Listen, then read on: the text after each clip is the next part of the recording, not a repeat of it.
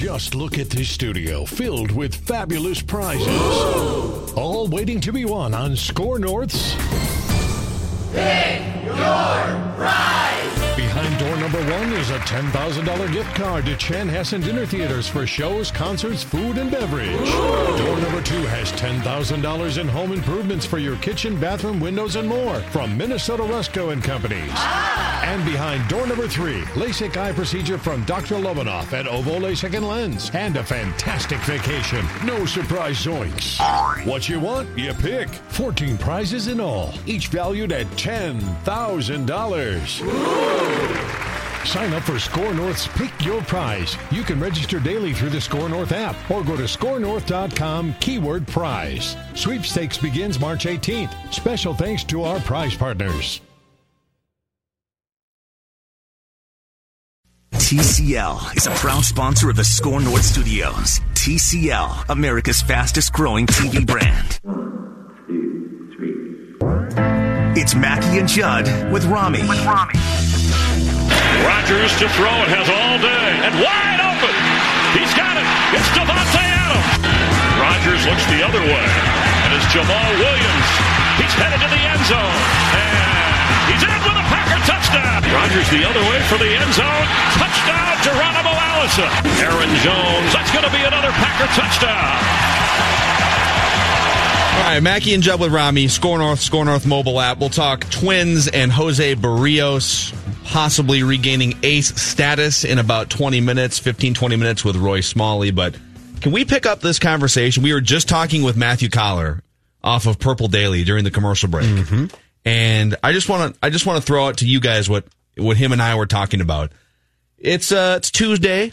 We're about 48 hours after the Vikings defeat at Mm-hmm. Lambeau Field. And I'm having a really hard time.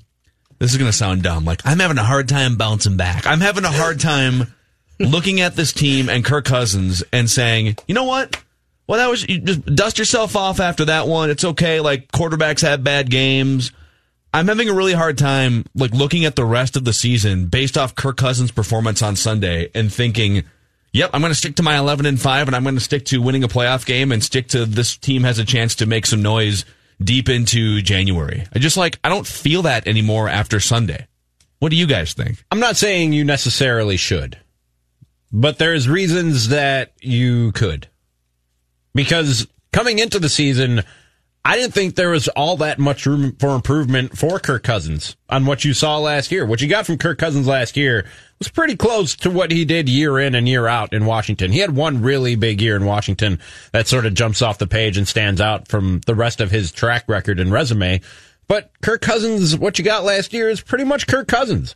And you were going to get better by giving him better protection on the offensive line, by bringing back Kyle Rudolph and adding Irv Smith as another offensive weapon with a healthy Dalvin Cook and with Gary Kubiak and his system and, and his blocking schemes. That's how you were going to get whatever incremental improvement that you were going to get out of Kirk Cousins. So far, one of those things has worked, and that's Dalvin Cook. If those other things start to fall into place, if you see this offensive line progress and get better and Kirk Cousins has time to think back there, if if Gary Kubiak's game planning and, and, and blocking schemes start to work, if you start to see Kyle Rudolph and Irv Smith and and and Thielen and Diggs do what they can on the outside, you could get a better version of Kirk Cousins, but not a much better version. But you need all those things to happen. That's why they made the moves that they made in the offseason to prop up Kirk Cousins and make him better. And most of those things aren't happening now. To me, a bigger concern is the offensive line. More than I'm worried about Kirk Cousins, I'm worried about the offensive line because Coller told me today on SKOR North Live, he got pressured on 60% of his dropbacks. No quarterback is going to be successful being pressured on 60% of their dropbacks. That's just not going to happen. And we can point a finger at Kirk Cousins all we want, and fairly so. That was a terrible throw on first down. That's a fourth down throw that you make when the game is on the line. And he did it on first down and threw an interception and possibly cost his team the game. He deserves a lot of criticism, but no quarterback would be good behind that offensive line in the passing game on Sunday. Do you want the therapist to help you or or the venom that I feel right now? Let's start with the venom. Let's just get it all. I think we should just get it all out there. Just put it, Okay. put it on this table right here, Fair enough. and then you can, and then you can play therapist. Fair enough. Because we, We discussed this extensively today on Ventline with uh, Danny as well. Uh, the venom is this to what Rami just said. Garrett Bradbury. Okay, let's say let's just go down the path that Kirk Cousins is coachable, and, and, you can. And I don't believe this, but let's go down the path of you can sort of fix some of these things. They can sort of be fixed. Decision making can be fixed. The interior of the offensive line can't be fixed. Garrett Bradbury is being picked up and being used as a human pinata by defensive tackles. In the 2019 season, you can't fix that. Like you can't get him bigger to a point where in two weeks he is going to face Rami's guy, Akiem Hicks. And I'm not joking when I say I'm afraid that he's going to be thrown into Kirk Cousins. like picked up like a pinata physically thrown. and just and just batted around. Like you can't you can't change that. And and the venom i feel the frustration is is this. The vikings saw a year of kirk 2018 that that was your window and let's just say you misjudged some things that you assumed were going to be okay from washington and and they weren't you you had a hubris to think that you could fix things and you couldn't but we all knew and talked about and phil we've talked about this since before kirk ever set foot in this state offensive line play and offensive line building in the construction, right? And, how Spielman had never made it a priority through the years and how that had cost them. And guess what now? You've got Kirk Cousins Kubiak, who is a baby blanket. He is a security blanket because that's the Shanahan system that Kirk knows. You've got Kirk Cousins, two big time receivers, Dalvin Cook, a running back who, when healthy and playing, as we've seen for two weeks now, is a marvelous player um, tight ends who can help him, but yet you still basically rearranged and made one draft pick and signed a guy in Josh Kline, a right guard coming off a bad year, yeah. to protect him. And so I don't see because Kirk's not going to change. And and there are some quarterbacks who can probably, if the line is breaking down around them, some operate better than others do. But Kirk Cousins isn't going to be that guy. That's not going to change here. Like in 2019, he's not going to be like, ah, you know what? Last week all the pressure got to me, but this week I'm just okay. When when Garrett Bradbury in Soldier Field comes flying at Kirk, Kirk's going to freak out. And Garrett Bradbury's going to hit Kirk, and Kirk's going to fall down like a like a, a bowling pin, and that's going to be all she wrote. And so my venom is you fixed all these things. You got the quarterback. You got the OC or the uh, assistant head coach, offensive advisor, I guess, in Kubiak. But you never took care of something that on the old Mackey and Judd show, we probably spent during the course of the time that show was around, I would say fifth total segments talking about. Yeah, and I think that's my that's my venom. Hindsight, obviously, very much twenty twenty here. Although you could say hindsight was uh, that that foresight was obvious. And That's what I thought it was. If, if, you had a pool of, I'd have to do the math on how much they're paying quarterback plus offensive line, but let's call it, what are they paying their offensive line? 60, quarterback 30, like $60 million of money pooled up between offensive line and quarterback, something like that, right?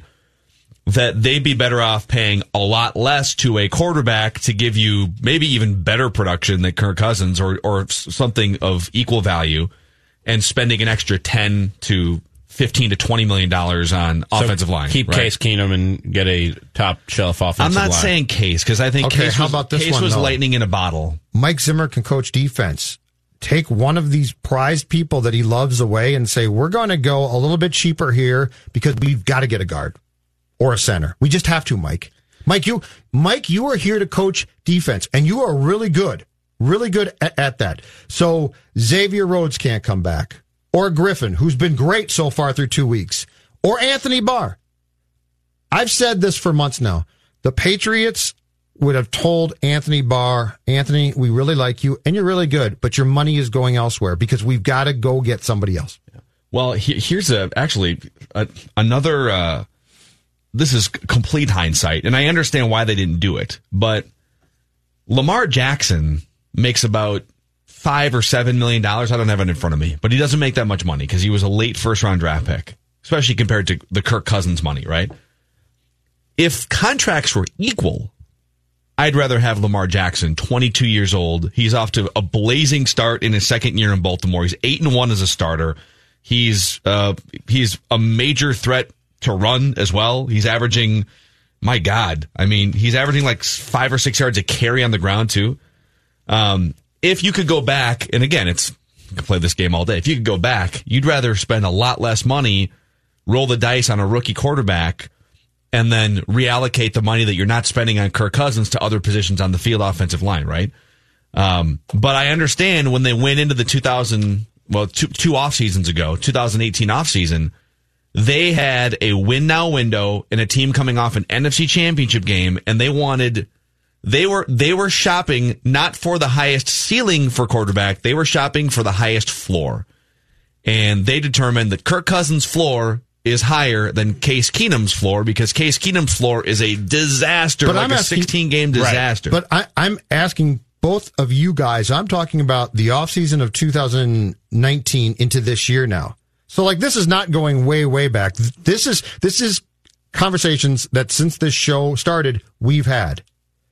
And how does it not make sense to have told Mike one of these defensive players is going to have to go because we have to spend this up. We know Kirk now.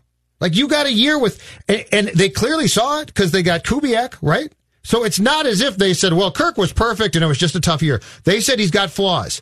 And we saw games, and one of the flaws was he goes into basically what I would call a blind panic, and he pro- and maybe he should, I don't know. But if you are going to put the pressure that teams put on Kirk, he can't handle it, and, and he is he can roll out and throw a little bit, but it's not it's not fantastic. So just within the scope of the past what eight months, six months, how could you not go fix that one final thing? Mean, how is Josh Kline the answer? And poor Bradbury, he's an undersized center who eventually might be good, but I'm going to tell you right now, I'm afraid for his health.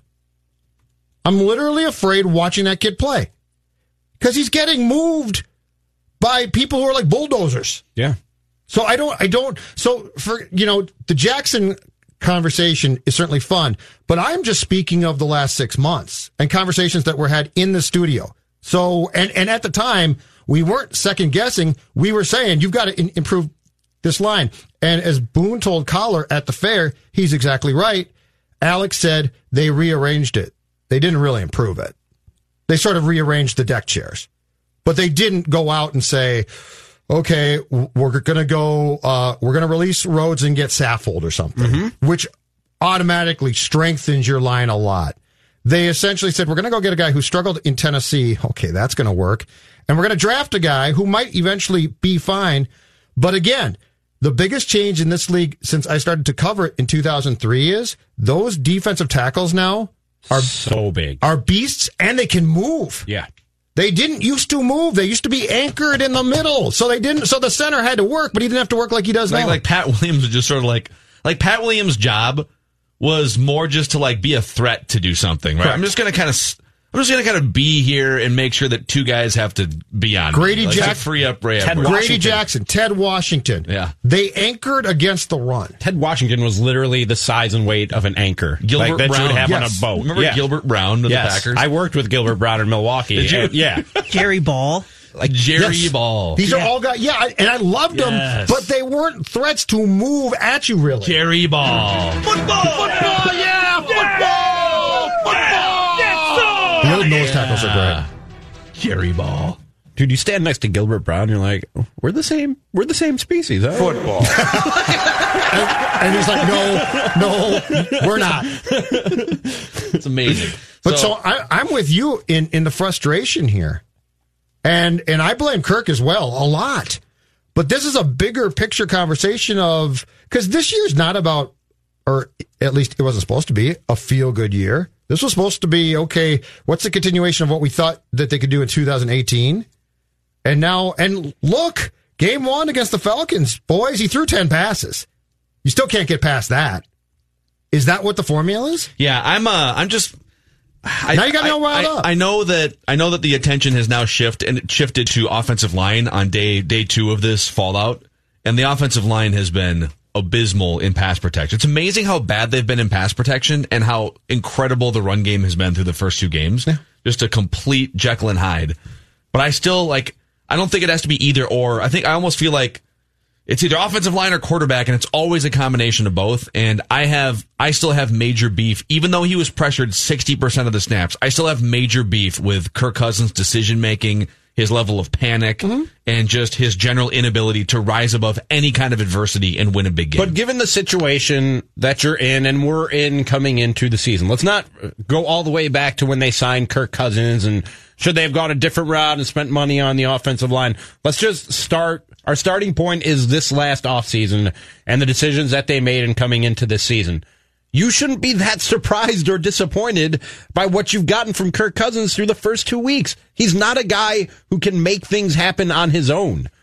That's what that's what a great quarterback is. That when everything breaks down, when your offensive line doesn't do their job, your running back mix, misses a block or somebody runs the wrong route, a guy who can do it himself and win games for you. Kirk Cousins ain't that guy. He really is not that guy. You came into this season saying if you were going to get any improvement on what you got last year from Kirk Cousins, it was going to be because of the things that are going on around him. The things that are going on around him haven't gotten better to prop him up. You shouldn't be surprised by this. The Packers game does though. It was awful. It was absolutely awful. I, you know, I, I don't expect I don't expect a lot, but that was awful. Yeah, I think I I, mean this is really we're kind. I mean we're kind of splitting hairs here a little bit, but I, I I agree with most of Rami's sentiment, which is he should not be expected to carry an offense to a Super Bowl. He's not Tom Brady. He's not. I mean, he's not Matt Ryan. You know, he's not. He's not any of those guys in the top eight or ten. Um, I just like I'm a little surprised at how aggressively he shipwrecked that game. So Well, play the like- play the package again, Phil. I don't want to sit but the that. pa- That's but- like 90 seconds of horror. Well, play part of it, but I mean, this is this this is his day. God, this is All right. awful. We're not going to play this whole thing. The blitz. He gets out of it. Cousins, can he run for the first down? And he does. Up to the 40. The ball comes out as he slid toward the 40. The ball's out and he's sacked. And the Packers come up with it. The fumble recovery on the sack of Cousins. Cousins with extra pressure. He's got time. A high throw and overthrew Adam Thielen, who I mean, I think what Rami's pointing to here is what I often preached. It's funny, like I'm having my words thrown back at me. Like for years on this show, I have talked about the gap between reality and expectations is where angst and pitchforks mm-hmm. and torches lie, right? Yeah. That if there's, if you expect this up here, and the reality is that hey, actually it's more like this right here. I mean, this has been like Judd in the Wild for like Judd and I will talk about the Wild. I'm like, dude, I mean, they're just like this feels really not that good, and like, why are you getting so mad? they're not supposed to win the Stanley Cup, right? right, but, but I hate, but I, but I hate when when a collection of people do dumb things, and this feels like it's repeating that pattern. Yeah. It's a collection of people doing things that don't make sense when they're told, when basically people in the studio can sit here and tell them what to do. Yeah. Um, Be smarter. You know what? Just real quick before we we're going to get to Roy Smalley here shortly. On Purple Daily yesterday, the conversation came up: Is Kirk Cousins really just Ryan Fitzpatrick, but like just kind of a nerdier version of Ryan Fitz? Like Ryan Fitzpatrick is like he's like cool nerdy, Right. Kirk Cousins is like trying to be cool nerdy, guy, Exactly. right? I think you nailed that. But they're Perfect both description. Like they're both guys who are gonna like they can throw it around for 350 yards and three touchdowns, but they can also absolutely shipwreck a game that otherwise would have been won by you. And in the end, Ryan Fitzpatrick turned out to just be kind of a journeyman who I believe he now has the record for most teams uh, with an interception thrown with like the most teams played for that he's thrown an interception for, right? Yeah. is Kirk Cousins' destiny in the NFL at some point once this? Because no, I don't think anyone's going to lock him up for like a five or a ten year deal, right? He's not Aaron Rodgers. When he's done with the Vikings, is he destined to just kind of bounce around and be like the backup option? We're kind of looking for a draft pick guy. Like we'd love to draft a franchise quarterback, but in the meantime, we'll go with Ryan Fitzpatrick. Is that Kirk Cousins' destiny in the NFL? I think he'll get one more shot at being the starter for a franchise. Do you guys after think, the Vikings? Do you think Kirk Cousins plays in Minnesota beyond the third year of his contract next year? I, hope, don't. I don't either. hope not. I mean, if, if he wants to play for ten bucks, sure. I'm not paying him a thing. Imagine to how much come you could spend on the O line if you only got paid ten bucks. I told Hmm? you guys. I told you. I told you guys. I'll go back to my primary frustration. This is now the wild. It didn't work. This is Parise and Suter. Now that had better results because you had you did have that playoff run, and it seems like it, it was more fun than Kirk has been. But the Vikings took a stab here, and and it didn't work. And if they make the playoffs, you should be happy. and I'm not I'm not ready to say it didn't work yet, but I feel I feel so dirty after that second game. Like I just Are you willing to so say you think dirty. there's there's any window of a championship? Their championship window revolves solely around the defense and the running game right now. Boy.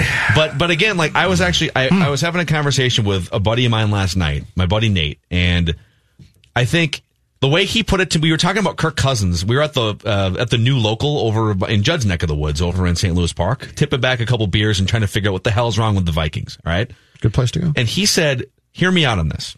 Kirk Cousins, Kirk Cousins knows he's not the guy, but he wakes up every morning like trying to pep himself up to tell himself that he's like he's Yeah. he knows he's not the guy. Yeah. But he also feels an obligation because of the money he makes and the guaranteed contract and the franchise quarterback label. He feels an obligation to try and be the guy, even though he's not capable. He's play, he's a corporate pretty quar- deep, He's but- a he's a corporate quarterback. He's playing the role. He is the quarterback of a team in, in an HBO show. That's him. That's what. That's why he says stuff His like Pizza Ranch commercials do not indicate he has any acting talent whatsoever. You like Pizza Ranch? Who's the guy they stuck with I don't him? Who's know. like supposed to be a teammate, but it's clearly just like me. I don't know. I don't know who that guy is. I thought you guys might know. It's not, but he's. I mean, the guy looks like I do physically. It's like this guy doesn't play in the NFL. Yeah. And by the way, can you play left guard? hey, Kirk's friend, can you play? Because you got some girth. Did did Marty Gellner get bumped from the Pizza Ranch commercials for Kirk Cousins, or are they both are they both endorsing? I have Pizza not Ranch? seen Marnie since, haven't and I seen thought the Marnie. same. Marnie, I- I know she's Bring easily Marnie the, back. she's easily the Pizza Ranch for the win, as opposed to Kirk. Oh, I think I'll go get the uh, buffet. We should start the hashtag bring Marnie back. I want to know. I want to know if Cousins' buddy can play left guard, or right guard, or center, anywhere on the interior line. Just gain about ten more pounds. You can play there. All right, we're going to switch gears and we're going to talk about Jose Berrios returning potentially to ace status with Roy Smalley when we come back here, Judd Zulgad. Mackey and Jubba Rami. But first, I want to talk about my friends at Certa Pro Painters. You know, fall is coming and you're about to be, and I know it's nice right now, but you're about to be stuck inside your house for a while. And guess what?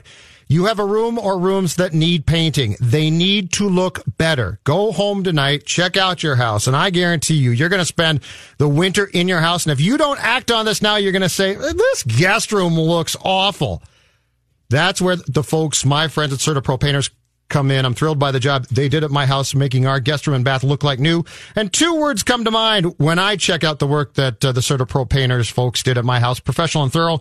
And now, as I just said, it's your turn to contact Certa Pro Painters and feel the same satisfaction that I did. Fall's a great time to check painting off your to-do list and fall back in love with your home. Love your indoors again by giving your home a fresh and cozy look this fall with a new coat of paint. It helps that each Certa Pro Painters business independently owned and operated, so it's right here in our community. Schedule your free estimate online at CertaPro.com or by calling 800 GO CERTA. Find out for yourself the type of quality you get from Certa Pro Painters. Again, get your free estimate online, CertaPro.com or by calling 800 GO CERTA. That's Certa with a C. Certa Pro Painters. We do painting, you do life. And skornorth.com.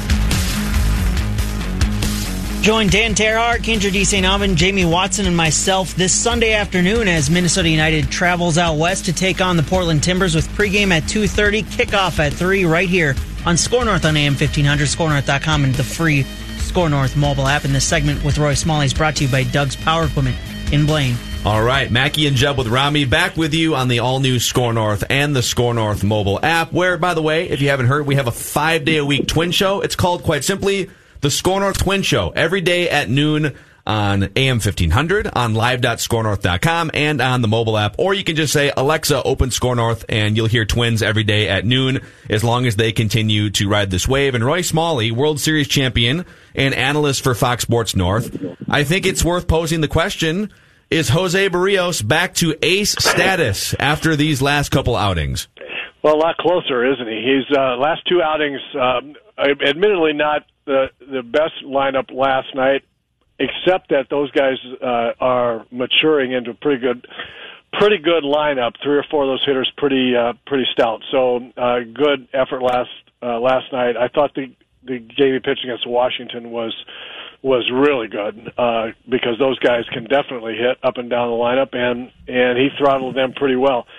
So, and it wasn't just the fact that uh, th- that he held them uh, both teams down. It was the way he did it. Um, he's throwing his four seam fastball.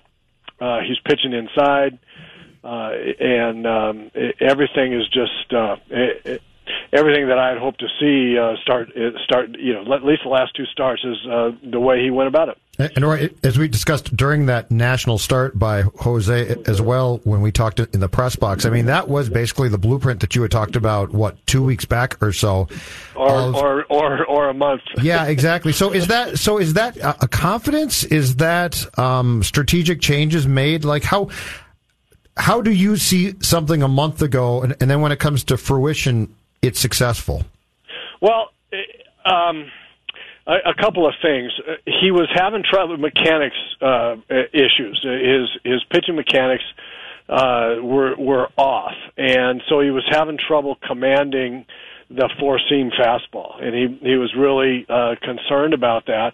And so they said, you know, the, the pitching staff, the pitching coaching staff, you know, said, you know, kind of gave him the okay to you know, work with his his sinker a little, his two seam fastball a little bit more if he if uh, he felt like that was what he could throw strikes with, and you know, while he worked on his mechanics, and and he kind of fell in love with that. And he was throwing that a lot, and and uh, just kind of jettisoned the the four seam fastball for a while, and um, and I think it was a so it was partly command, partly confidence, and and all those things. And I think as they as they work through some mechanics issues, and it looks like those are getting better, then the confidence to throw the fastball, the four seam fastball where he wants to, uh, you know, comes along, and and everything falls in in place uh, after that. So I, his ability, I, I think what he's re- and what I, what he realized, whether it was a strategic change uh, or uh, it just happened. What he saw was that when he pitches inside, everything gets better. And I don't mean, you know, every pitch, you know, but but you have to. He's using his two seam fastball, the ball that runs in hard, to get in under the hands of hitters. He did that. You probably noticed last night. He did that really well against Jose Abreu, and then made him. Uh, you just came in hard under his hands with the two seam fastball is running in there, and then and then it, and Abreu was real vulnerable to the to the good breaking ball away as a result of that, which is what's going to happen. And the same thing happened against the other way against left-handers with his four-seam fastball. He's throwing the ball in and up, and uh, to left-hand hitters that are, you know, way uh, more out over the plate and low ball hitters, and he was he was dominating uh, with that. So I, I don't know if if if, if somebody finally got to him and said, you know, you got to throw your four seam fastball and you got to throw it inside, um, or if it just kind of turned out he, he did that a couple of times and, and with great result. And he said hey i'm going to i'm going to keep doing this. Talking with roy smalley as we do every tuesday at this time on mackey and judd with rami. Another mm-hmm. another part of this team that's got to have twins fans feeling a lot better roy is that bullpen. And i know before this stretch started of red sox indians nationals indians and some good lineups judd said we're going to find out just what this Twins bullpen is made of and whether or not they're for real. Have you seen enough that you feel like that's a unit you can rely on heavily in the postseason? You know, I think so. Uh, only because they've they've done it enough times now, um, especially uh, Duffey and Trevor May. Uh, the, both of those guys have great numbers here for the last month, uh, it, but the numbers don't even tell all the story. The change in them from going to you know throwing a lot of balls and walking people and three and one counts and uh, to pounding the strike zone with fastballs just consistently and and and lively fastballs. It, you know, Trevor Mays is at 96 and 98. Duffey's at 95 on a regular basis and has that great curveball. And they, those guys have been, you know, real weapons. And Romo is uh, is solid, and we know that uh, Taylor Rogers is uh, is solid. So there's you know, starting in the fifth or sixth inning, you, you know, you have some you have some guys that uh, you can you you really feel like going to give you a chance to uh, for them to hold the other team down. And now, of course, you add in uh, Graterol and and uh, you, you know you just you know I'm not ready to I'm not ready to anoint him yet, but my goodness, that stuff looks good. Yeah. Uh, Roy Smalley, so I, am I'm sort of I'm co-opting this blueprint for Twins playoff success with Darren Doogie Wolfson, our friend from Channel Five and the Scoop podcast. We love the idea of bullpenning game two instead of game. If you're going to bullpen a game in a playoff series, I, what we would do is Jose Berrios game one, and let's say it's the Yankees and you're playing at Yankee Stadium. Let Jake Odorizzi pitch game three at Target Field because he's better at home and he's a he's one of the, the most prolific flyball pitchers in baseball. And in game two, you have an all hands on deck bullpen approach with an off day after it. Yay or nay? I'm okay with that. I, I really am. I, I, I think it's changed. I, I think the, the series in Cleveland, especially the way the bullpens performed, and then the series in in Cleveland, uh, may have changed their their thinking a little bit. I I, I don't know. It, it certainly puts me in the in a mode of of saying, uh, you know, if one of the first three games is is uh, a bullpen game, I'm okay with that. Uh, and a lot will have to do with uh, how the first game, you know, goes and who they have to use and all those kinds of things. But uh, the way the bullpen is pitched, and then the added uh, confidence. I mean, you got you got eleven, twelve guys, uh, you know, out there. Uh, I mean, you got new guys. You got you're loaded with arms out there, so it makes it you know, it, it makes it a little bit easier. I don't know who they're gonna who they're gonna keep for the playoff roster. That's going to be really interesting. But I think they're going to be they're going to they're going to have the guys that they think are going to are, are going to give them the best best chance. And I, I wouldn't be surprised if Graterol is there. And I don't want to leave out uh, Mark Littell either because I think what he's done has is a big enough sample size where uh, where where he's a factor. So yeah, I don't have a, I don't have a problem with that whether it's game two or game three. I um, I'll go, I'll go with you, Odorizzi at home. It's fine with me. I threw it out there today, Roy, and this is one of those ideas that when when I first have it, I don't know if it's crazy or stupid or brilliant. I I threw it out there today on the Twins show. Bullpen game, bullpen day in game one, and and this and this is my thinking. On your bullpen day, you're going to be at a disadvantage on paper in terms of the starting pitching matchup. Get that disadvantage out of the way in game one, and then you might have the advantage on paper in games two or three, or at least a push. Yeah, I think that the Yankees are are uh, are good enough on the mound um, in, in the stars that I don't know. I don't know if it's you know Berrios versus you know Severino or Berrios versus uh, you know the other guys that they that they have, whoever they you know whoever that would be, whether it was um, Jay Happ or whether it was Tanaka or whether probably it's the um, I'm blanking on his name, the left-hander from Seattle. Uh, Paxton. Paxton, yeah. Paxton, yeah. I mean, I, you know, I, I don't know if it's if it's Severino Paxton game one and two. I don't know that you're you know that you're necessarily sacrificing Berrios in, in either one of those. I think he's going to have to pitch really well, regardless of who the other guy is. Yeah. So, right, What's the process like? Um, and you, you, obviously went through this with your teammates in '87. Once you clinch, because they're they're going to clinch here. I mean, if you've got a steady diet now with the White Sox, uh, Sans Giolito tonight, then it's going to be uh, Kansas City, and then it's going to be Detroit and back to KC. Once you clinch the division, do you just rest guys? Basically, do you toy with with things? What what in your mind becomes the process when the division is finished? Yeah, you rest guys. Uh, you look at um, you you look at other guys. Uh, just as we were talking about in the bullpen, you, you know, it's it's going to be a bit of a try. That bullpen's going to be a bit of a tryout uh, with with some guys, uh, and uh, and you really do want to you know rest guys. I mean, it, uh, it, the other the other thing about this team is that if, if you've noticed, guys uh, are out of the lineup for a while. They don't seem to to miss much of a beat when they at the plate when they get back in there. So you got to get Kepler feeling really, uh, really well. It'd be good to, um, you know, rest Nelson Cruz's uh, left wrist. I mean, there's there's guys that are banged up, and um, you want guys as healthy as possible going into the playoffs, and you want to think about uh, uh, starting pitchers uh, not pitching an awful lot. Mm-hmm. Um, you know, and, and you know, rest. They, I mean, they need to get their their games in, but then you know there's it's shorter starts, and and that's where the bullpen tryout comes in. You know th- those kinds of things. Sure. How, how much fun was the night if you after you guys clinched? I think in Arlington against Texas.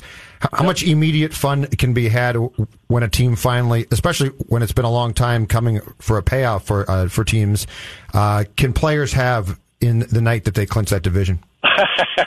and tell me some good stories about you and Hrbek and Gaetti. and Kirby. Yeah, there I, there are a lot of there are a lot of stories. It's um, uh, but it it really is great. Uh, the feeling is, and as you ride through the the play, as we rode through the playoffs, uh, you know, clinching that was the first step. and and then winning the you know obviously winning uh, the the American League pennant. There wasn't all the division you know the wild card and division stuff. You know there were just the you know the two divisions, but but every everything that you accomplished, you know, just felt so good. With clinching the our division was the biggest deal when we when we won in De, uh, in Detroit. Um, it, we just it, we were you know on the road. We were pretty subdued uh, really, because we we felt like uh, we we had unfinished business. I mean, we we wanted to win the World Series at that point, and and uh, you know we we came back from Detroit and had that had that great Metrodome celebration with sixty thousand uh, people, which was uh, you know which was unbelievable. So yeah, I mean it's it's it's a real rush when you when you win the first one, right? You clinch the division. That they're gonna they're to have a uh, you know a big time with that. And then for my my sense of it is then it's uh, okay now let's get about the business of winning in the in the postseason. And each step there is I think it. I, I know they're going to celebrate a lot should they win and all that kind of stuff, and they should. But it's it, it, as you march through, you know, through the playoffs, it's it, it becomes a little bit less celebratory. It, at least it, that's the way I felt Yeah. about it. Until you get to until you get to where you want to go. What kind of champagne were you guys rocking in 1987?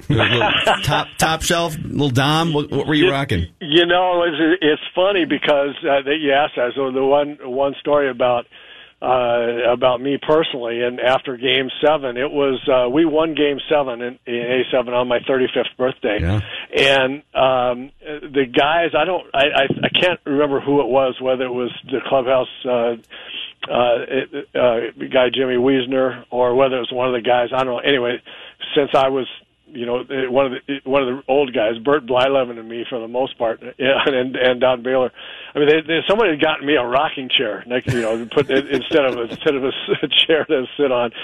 So I had this rocking chair, and and my wife uh, had put in uh, unbeknownst to me, I got back to my uh, locker and we were uh, we were spraying stuff all over the place, and and then I got to my locker and and there was a cigar and a bottle of Dom Perignon there. So I sat in my rocking chair, smoking a cigar and drinking Dom Perignon, and thinking, this is this is it. Uh, this is exactly what I've wanted to do since I was five years old. What do, what do you guys think of? Uh, what do you guys think of a White Claw celebration this time around? What if we get, what if we got rid of the? Say no, What do you Roy. think, man? Just say no. Spray No, some you- spray some mango claws around the clubhouse. I'm What a black think? cherry guy myself, Roy. I don't know.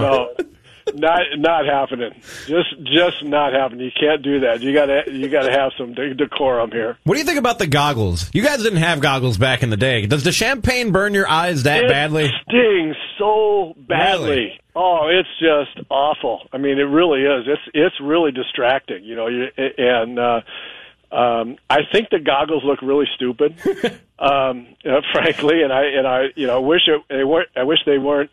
Yeah, a necessity, but I, I I understand why those guys do that because they they know they want to spray the stuff around, and um, it's uh, it, it's painful. It really is if you don't have those on. I feel a I feel a SKOR North athlete challenge coming on here. I think we get ourselves in uh, a sequestered room. We'll have to go. We'll have to Spray go like champagne. Korbel instead of Dom just Yeah, for, for cost sure. purposes. Yeah. But and uh, let's let's see how bad it stings. I wear contacts. I'm not doing it.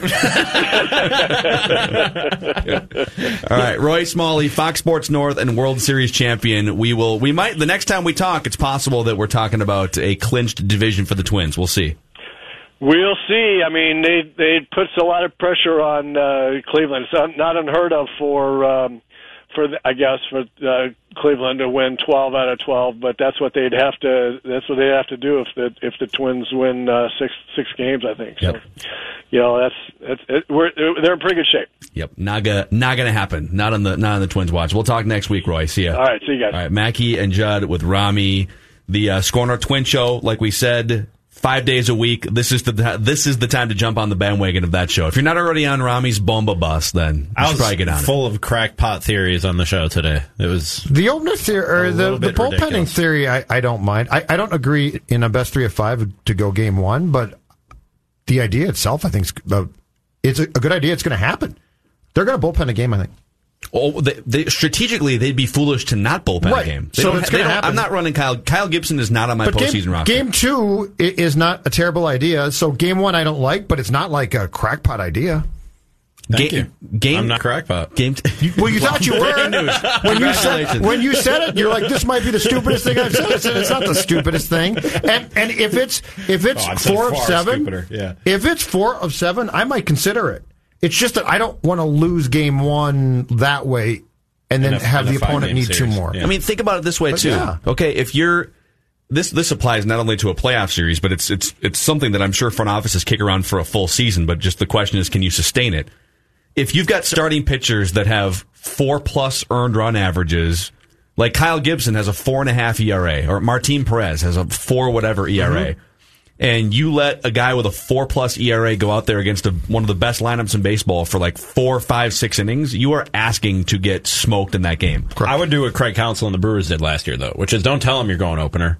Have Kyle Gibson on your playoff roster. Say, yeah, we're starting Kyle, and after one batter, yank Kyle Gibson and pull the old switcheroo on him. I So, know- so I know it's basically, what, what was wh- who was the opener for Wade Miley, and they ended up starting him the following game. So maybe do that. Maybe if if so you're say say Gibson? if you're doing what I'm saying, start Martin Perez in game one. Pull him after one batter. Is it possible for Kyle Gibson to give up a grand slam to one the leadoff batter? Because like, I'm nervous. in Yankee Stadium, absolutely. No, but they they started Wade Miley that game. He pitched literally to one batter. They brought in Freddie Peralta, and then Miley was ready to go for the next game because these guys do side work anyways. So that was that was Miley's day to throw. So he basically got his side session on the field facing a live batter, and then pitched the following game. So maybe start Berrios game one if you're going with my theory, my strategy. Pull him after a batter, and then he's ready to go for game two. so you could bullpen game one while sort of deking them with Jose Berrios. Pull the rug out from under him. Yeah. All right. I could I could go down That'd be that some path. Rocco trickery of the first mm-hmm. class. You, you know who, who would be really mad? Hmm. Vegas. Yeah, they would not. Oh, they were not happy. Vegas would well, and, but I don't get that. So, so the rule is now because of the agreement that MLB has with Vegas that they have to basically the first people to see a, a lineup from each team, right, is Vegas. So, like you can't. So I don't get how that has to be a rule, but then pitching wise, you can get around things, and which I don't mind. I don't care, but I'm just surprised that there's not more that there's not more pushback from the betters. Mm-hmm. Yeah. I personally do not care if they get their information or not. I remember earlier in the was it this week or or last week? I think I told you guys I would start Devin Smeltzer in a playoff game over Kyle Gibson ten times out of ten because Devin Smeltzer feels like the type of guy that's just going to step up, And even if he's not Pedro Martinez. You know, he's he's just a guy that's not going to wilt in the moment, and we saw that over the weekend. He, I know that he loaded the bases in the third inning, but It's gonna like be a- like Devin Smeltzer, I would trust for two or three innings over Kyle Gibson. Go right Dobnak, now. man. Do- Dobnak's a boss. Uber driver, got a bit of a Great girth. facial hair. He he Great is facial hair. he is us. Oh yeah, for He's sure. He's sort of a slob, but I love him for it. He's straight out of a major league movie, right? Yes. But I mean, he's sort of got a gut. He's got the facial hair. He's unkept. I mean, he he is the type of guy. Phil's right. Ten years from now, the Randy Dobnak story. and the the the name it's it's it's one of those names that like we'll say Randy Dobnak in five or six years, and you, you don't even know why, but you chuckle. You know what I mean? Remember Randy Dobnak? Who plays him? The Dauber. Who plays him? Who would play Randy Dobnak in the Rod- Randy Dobnak story? Wow. Um, There's got to be a likely candidate. I got Brad, old Brad Pitt.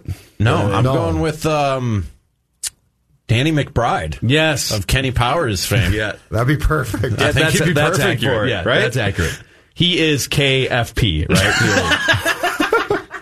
I love that show. Roy Smalley's appearance with us brought to you by Doug's Power Equipment in Blaine. We are Mackey and Judd with Rami on SKOR North.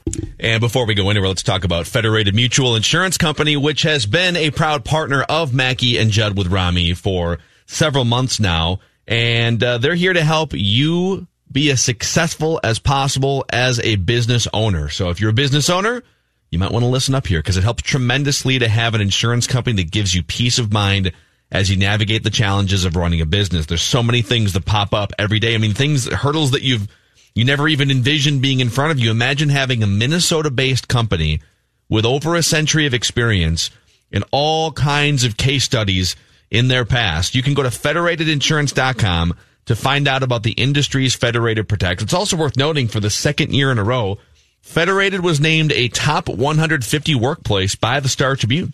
The people of Federated Insurance are the best from top all the way down. Um, I've had a chance to meet people, everyone from newcomers to uh, the the decision makers at the top, and uh, they they treat you very well, just like they'll treat your business very very well. Federatedinsurance.com. And remember, Federated Insurance, it's our business to protect yours. Mackey and Judd with Rami. Time now for the SKOR North download. Jonathan here with this hour's download. 12 games left in the season for the Twins. They sit five games up over the Indians in the AL Central, and we're kind of wondering. We have a, or Judd Zulgad has an article up at skornorth.com who your Twins MVP is for this season. He made his case for five of them Nelson Cruz, Mitch Garver, Max Kepler, Jorge Polanco, and Taylor Rogers. Go read his cases for those five players to be the Twins MVPs. Otherwise, let us know over at SKOR North on Twitter, at SKOR North on Twitter, who your Twins MVP is this season. The countdown to the Medtronic Twin Cities Marathon weekend is on. It's not too late to sign up for the TC 10K, TC 5K, presented by Fredrikson and Byron, or the Medtronic TC family events, featuring races for kids of all ages. To learn more or sign up, visit tcmevents.org or visit skornorth.com, keyword marathon. That's been your SKOR North download. Now back to Mackey and Judd with Rami. My head says Kepler, but my heart says Nelson Cruz for changing a changing an offensive culture Can't and maybe even evolving a clubhouse. Take culture. your heart out of it. Take your heart out of it. You got you got to go with your head. Could you make a case? For, I mean, Nelson yes. Cruz. He, I make a case for him. His presence. I make a case for him. I make a case for Max. I make a case for Mitch. I make a case for Taylor Rogers, Jorge Polanco, your all star starting shortstop. If he hadn't kind of dropped off the planet in the second half of the season, he was tracking for like major league MVP. Let me tell you right now, best WAR on the team, Jorge Polanco. Even though he didn't lead in any of the major categories that you look at on the back of a baseball card, or baseball card still a thing? Yes. They, actually, I think they're becoming like a big thing again. Oh, they're coming yeah. back. Good. I'm glad to hear that. But I think I'd go with I think I'd go with Buxton if he didn't get if he wasn't injured. I mean, he didn't lead the team in batting average, home runs, whatever, but that dude just seemed to make things go. He just seemed to be the engine that that drove things. And Phil has made the point before. He automatically makes four people, four positions on the field better because he's better than whoever his replacement will be in center field. He makes the the right fielder better. He makes the left fielder better. And he makes the pitcher better by getting outs that nobody else on the field gets. His impact is hard to measure. Yeah, I, I think if he if he had played a full season, and of course the counter argument is going to be, well, they're going to win 100 games without him for most of the year, and and well, my retort to that would be, yeah, but they would win like 105 games then. Like he would, he would, he would have added a small handful of wins on top of what they already have right now. And he would have, he would have probably kept a couple guys ERAs a half run lower. Just one year. I want one year from him. Well, one full waiting. year, and we are waiting. So a, a, great get on the Twin Show today. You guys had Brian Kenny, the Brian Kenny from MLB Network and he had this to say about the Twins in terms of their, you know, next several years or so. Well, I think um, with their, you know, incredible offensive performance, they've forced their way into the super team conversation. You know, through the season, uh, there's been a few different tiers that have developed, and at the very top, it's where it's the Yankees, Astros, and Dodgers. You know, the Braves have gotten, you know, quite good but I think the Twins have kind of elevated themselves because anytime you put up, and I did this yesterday on MLB Now, anytime you do a comparison of the teams, uh, if you're doing it offensively at the very least, the Twins are in that conversation. They're in there with the metrics and everything they're doing. So while their win total is slightly below, I think they sort of belong. I think nationally people do feel they're still like a tier below only because those top three teams are going to be in that 104 win area and they have truly been so dominant. So, do you guys? How, how, do you guys view like the tiers when you when you think about the Twins compared to the Yankees slash Astros, which is like record wise, you got Yankees and Astros are tied right now at 98 wins, and then you have the Twins are a level down from that, and then you've got the wild card teams. Do you think of the twin? Like, how do you think of those tiers? Because I think of, I actually think of the Twins on the same level as the Yankees. I do too, but not on the same level as the Astros. We are exactly eye to eye. The Astros and, and the Dodgers seem to be on an on another plateau than than the rest of Major League Baseball. But I know what the records say. But to me, when I look at the two teams on paper and I compare lineup to lineup, rotation to rotation, bullpen to bullpen, defense to defense, I basically see a mirror image of the Yankees when I look at the Twins and vice versa. I don't think there's a huge difference between those two teams, talent wise or style of play wise. Agree completely. Yep. And, and the so the wild card team that I actually like too, that I might move into that group, tier two, the A's. I really like the A's. The A's have a sneaky good team. Uh, but yeah, I would say Houston Dodgers are, are the best of the best, but the Yankees have, have flaws. So if the Yankees and Twins play in the ALDS, it's going to be probably what? Paxton, who's been pitching great for a month now, essentially, month plus, I think, against Berrios. And after that, it's going to be, it's going to be pitchers tied to the bullpen. So like, tell me, unless you think flat out, and there's a chance here that the Yankees can outslug the Twins, but I think that's a very close call, right? Those two are very close.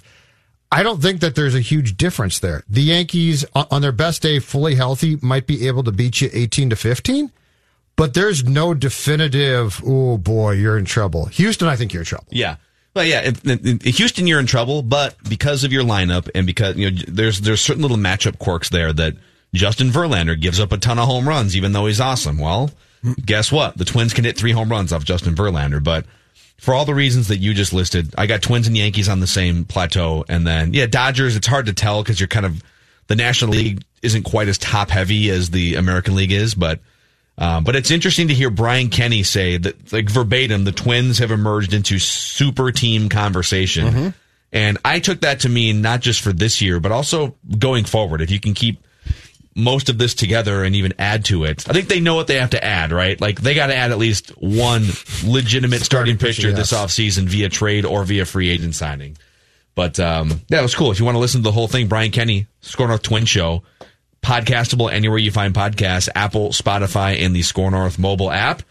The honorable judge is back. Jonathan Harrison is here for a cram session. When we come back, Jonathan will award us points based on how much we suck up to him in our answers, pretty much.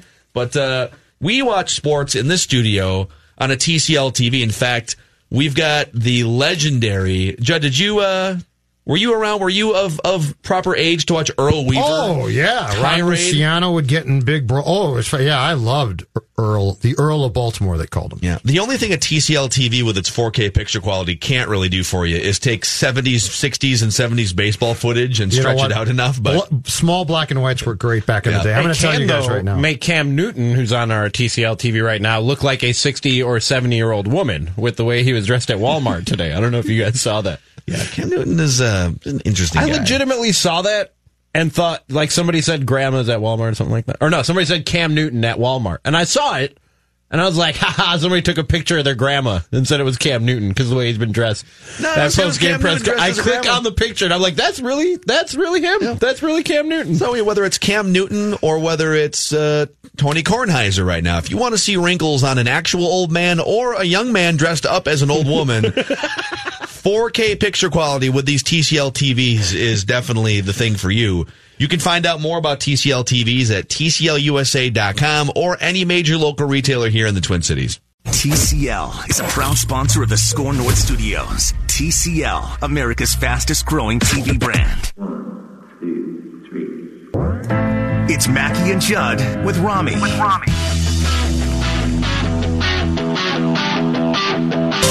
Who's the winner? Some may say none of them. But let the games begin. Three questions, one winner. It's Cram Session with Mackey, Judd, and Rami. All right, he's back. Jonathan Harrison is the corrupt judge that awards points arbitrarily based on our answers to his questions here in Cram Session. And there's a lot of things to get to. So let's waste no time, Jonathan. The floor is yours. Who All was right. the judge last week? I was not here last. Week. Well, I mean, Jonathan was. Uh, I was just gone. Was yesterday. gone yesterday. Okay. All yeah. Right. All right. Because my kid decided to get sick, and I am not sick, thankfully as far as I know. Yet. Yet. As a kid. I saw that there was an outbreak of E. coli cases from the state fair. Did you guys see that story Can you today? not tell me this? wait, wait. Like, like, like no, there 10, was 10, when? Ten people have been have been uh, hospitalized with E. coli cases stemming from the Minnesota State Is there Fair a already. common link in the food that they ate, or there's a just... common link in the place that they visited? Oh, and are we going to say it, or I'll give you guys three guesses. You each get a guess. It's got to be a barn of some sort. Something happened. I could tell. I don't know. Yeah, I'm just going to say they were in the, the, the barn, the animal exhibit. Yeah. You're close. Better They not were- be a corn dog stand. Milk, so- uh, milk something. They were in all of the corn dog stands that Jonathan and Rami went to. On their That's the issue. tour, Yeah. No, they were in the. the they, they traced it back to the Miracle of Birth Center. yeah, that's not surprising. Rami, did you have a chance to visit the Miracle of Birth Center? No. I feel like we should have made that part of your. walk in Yeah, the no, you know Fair what? No, there's no reason to go in Yeah, there. like there's they show pigs and cows Yeah, like I are know. laying there having Yeah, no, I'm good, dude. Yeah, I don't need that in my life. and, No. and, and a human. oh, really? Seen that once before. Don't care to see it again. Uh, it's, that's gross. Really a miracle? I mean, come on, it happens every it happens every day I- everywhere. I, I doubt I'll ever father a child, but if I do, like, is it really that mandatory that the father be in the delivery room? Like, is, is that really? I was. I know, but is I love how you jump from like. I, I thought you were going to say like, is it really like the father has to be like down there watching, and you're like, you don't even want to be in the I don't room. want to be in the room. Like, You don't what am I to doing? watch. What like, are you there's, doing? That's there's weird. no other medical procedure where they're inviting like loved ones in. Like, ah, come on in, watch. Like, this, it's a medical hey, procedure. it's a double bypass. You want to watch it? Time to get a colonoscopy. You want to watch it? Dad's having a double bypass. Why don't you come in and watch it? Now I'm going to watch the game. I'm good. Thanks. doesn't make sense. I love how we just like you guys just equated a double bypass to having a child. They're But both it's fine. medical procedures. They Pretty both serious happen. In, medical procedures. They both happen in like rooms in hospitals with bright lights and scalpels I'd and pass clamps out. and th- yeah. I don't. I'd pass. I definitely keel over. I couldn't take it. So I'm like the only the only remaining one on this show with and I and I will I plan to father at least one child in my Well, life. good so luck I'll let being you in I'll there. let you guys know how Have fun being in there. Jonathan and I can Yeah. have our own little club. All right. We got there the night before and they gave her the medicine or whatever to induce labor, and I fell asleep waiting for this to happen. They woke me up at seven, like, "Hey, you ready?" And my wife's been like, "About I've been up all night." You know, I think I feel like I'm going to be the guy that just like unnecessarily complains about my own problems during that. Like, You know what? This chair they gave me to sleep on, super not really uncomfortable. comfortable. my neck just really hurt the next morning. All right, question number one. All right, so with news coming out today that Gi- that the Giants are benching Eli Manning, which would you rather have for the Vikings for the rest of the season? Eli Manning or Kirk Cousins? Rami? It's Kirk Cousins because he can throw the football.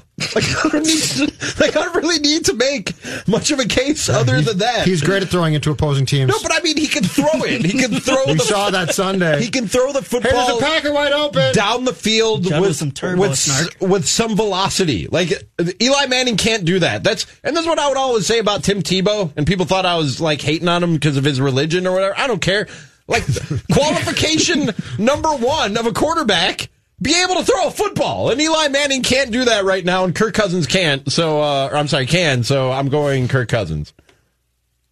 All right, You here's my answer is also Kirk Cousins, and I am and I am wavering more on Kirk Cousins than I've ever been in my life watching Kirk Cousins. But if you take just for context here, okay, Eli Manning, Eli Manning's career passer rating. Can we all agree real quick that so Eli Manning came in and was was a starter in 2004 as a rookie. That 2004 through 2019 is the golden era of throwing the football, right? Like this is this is as airborne as this league has ever been. If you took Eli Manning's career passer rating and slid it into last year's NFL quarterbacks, he mm-hmm. would rank 29th, 84.5 career passer rating. He would rank 29th if you took his career passer rating and snuck it into last year's ranking. So I'm good on Eli Manning. I would rather roll with Kirk Cousins. I'm going to double down, and I'm going Eli Manning. Wow. And here's why. All right. One, no expectations. He's just being contrarian to get the points. Don't don't fall for like it. with Jonathan. Kirk, like with but with Kirk, we're still Don't saying fall for like it. with Kirk, we're still saying, well, it's Kirk. Come on, they signed him to this guy. With Eli, you'd be saying, I expect nothing. Anything he did, a positive. Secondly, you wouldn't let him throw much. You would give the ball to Dalvin Cook, and you might let him dump the ball off, but you're not going to have him, as the football wonks like to say, drive the ball downfield.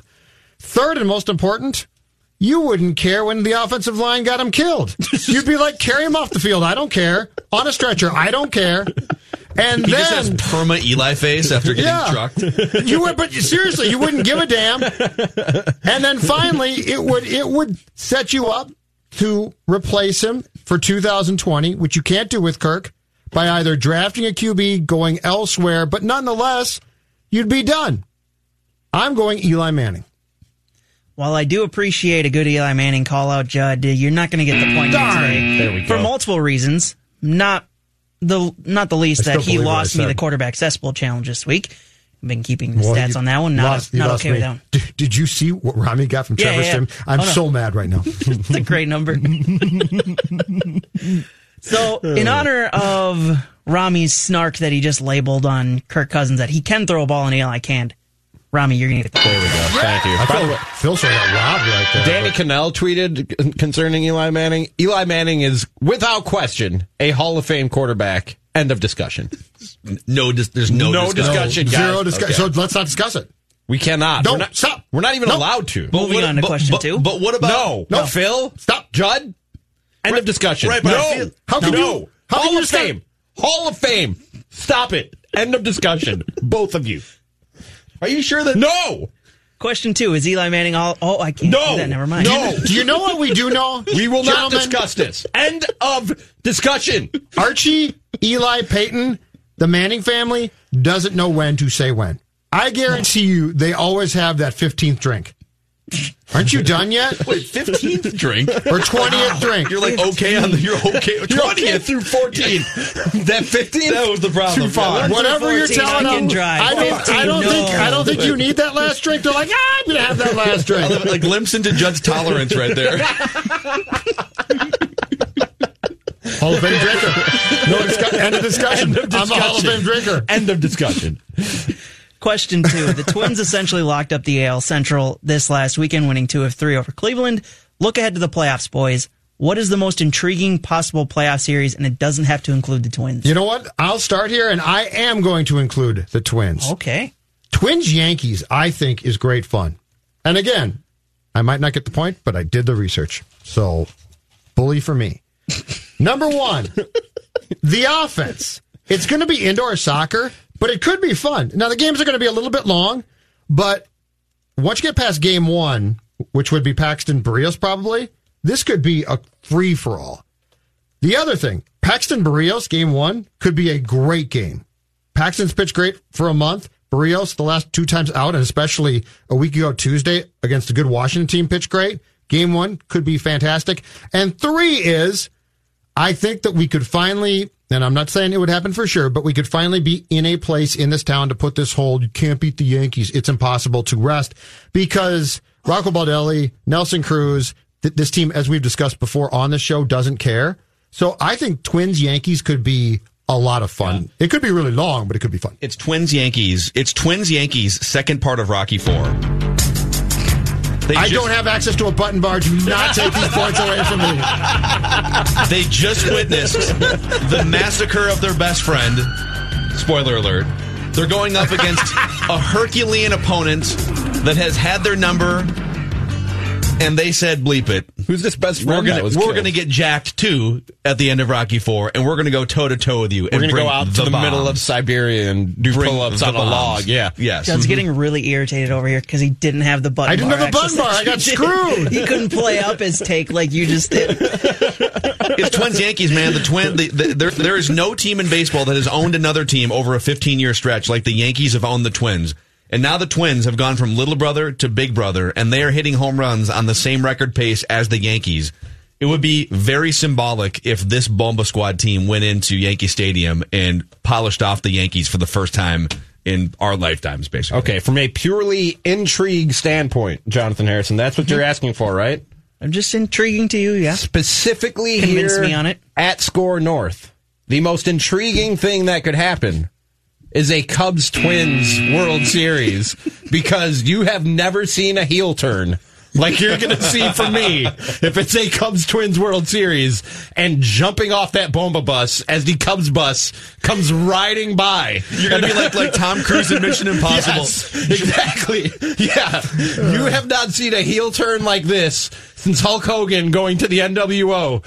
It will be unprecedented, this heel turn in Sports Talk Radio after I've been the driver of the brakeless Bomba bus for an entire season and my Cubs and the Twins meet in the World Series. I'm going to jump off that bus so quick. So self-serving right here. So quick. So self. it's going to make your head spin, Jonathan. Can someone who's already a heel in this town for his roof take become even more or do a heel turn already? I feel like I've won Because you're over- already a heel because of the put a roof on it. I feel like a lot of people have come to look past the put a roof on a thing. Yeah, you're like it's like Stone Cold Steve Austin. You've been trying to be a bad guy, but you're just so likable. exactly, yeah. Wow. Stay oh. humble, buddy. Rami three sixteen says I just booked your ass. Yes, that would be amazing. I'm going to give the point to Judd here. He did the research, and also he had a soccer reference. So, I mean, it was indoor soccer, but he said soccer in it. He fought against the button bar. And if I'd had a button bar, you know how good that would have been? You know how on top of my game I would have been? What's the music you would have had? Uh, you don't know. We wouldn't be allowed to play my music because of copyright laws. Yeah, I was going to say, I it don't would have know. been it would have been Hulk Yeah. Hogan's entrance music, Yeah, which was exactly. uh, Jimi Hendrix. And then we'd be sued and shut down. Yeah. And All right, cliffhanger, cliffhanger. We're going to get to question are we three going to? Oh, boy. on the other side, and drama around the NFL, and also Rami has not taken a five day hiatus in like a year and a half, and Yeah. he's wondering what does a lonely guy do time. for five days in the Twin Cities. I have no idea. What Build I'm a roof myself. for the local baseball stadium, you fraud. Mackey and Jeb with Rami on SKOR North. Join Dan Terhart, Kyndra de St. Aubin, Jamie Watson, and myself this Sunday afternoon as Minnesota United travels out west to take on the Portland Timbers with pregame at 2.30, kickoff at 3 right here on SKOR North on AM 1500, skornorth.com, and the free SKOR North mobile app. All right, all right. Question number three here. We got Jeb with a point, Rami with a point. Let's finish up cram session here. All right. Jonathan. Question three. Reggie Bush is going to be at the LA Coliseum this weekend for the USC Utah game. He'll be on the Fox Sports College Football Show broadcasting from the game. It's the first time he'll be back there for a Trojans game in over nine years. Wow. So, in honor of that, what former Viking outside of the two obvious of Brett Favre and Randy Moss would you want to be in the booth this weekend against the Raiders? Fred Smoot. For all of the reasons. For all of the reasons. How much would you ask about That's the my ball? answer. I was Would going the whole say, game be on the I was going to say Jared Allen, but I think for the first time in the history of Crab Session, I'm just going to concede this one to, to Phil. I don't think there's a better answer than Fred Smoot. Judd, All right, here's mine. is there a better answer than that? I gave this a lot of thought. Now, Fred Smoot would be great fun, but in light of the recent bad quarterback play, I would like to trace this to the, spar- the start of the Spielman era and get Christian Ponder in the booth to talk about just how oh, crappy a quarterback can Wow, be. dude. so you Actually, could know say, what? I'm with Judd now. So you, Judd at the point. so you could say, Christian, Kirk Cousins has Oh, been struggling. goodness. What does it take to suck? And he could tell you exactly how you could be that bad. Christian Ponder. Get Sam Ponder. She could come up in the booth too. Maybe do a little play by play. It'd be a family affair. I'd like that.